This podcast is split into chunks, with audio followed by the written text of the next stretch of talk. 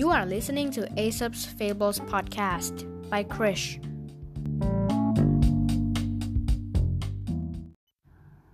ตอนที่ 24 หมีกับพึ่ง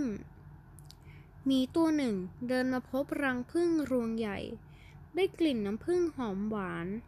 ก็รีบดึงรังพึ่งลงมากินอย่างอร่อยอร่อย ฝูงพึ่ง โมโหมาก บินฮือเข้ารุมต่อยเจ้าหมี แต่เหล็กในพึ่ง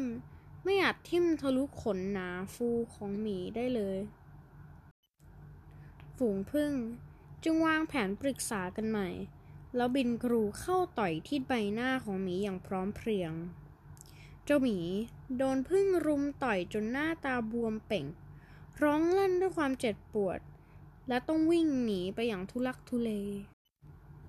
นิทานเรื่องนี้สอนให้รู้ว่า ผู้ทำร้ายผู้อื่นย่อมได้รับการลงโทษเช่นกัน เพื่อนๆก็เหมือนกันนะครับ อย่าทำร้ายคนอื่นทั้งคำพูดและการกระทำนะครับ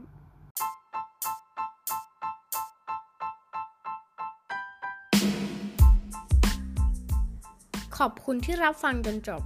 แล้วพบกันใหม่ในนิทานอีสบตอนต่อไปในวันพรุ่งนี้ สวัสดีครับ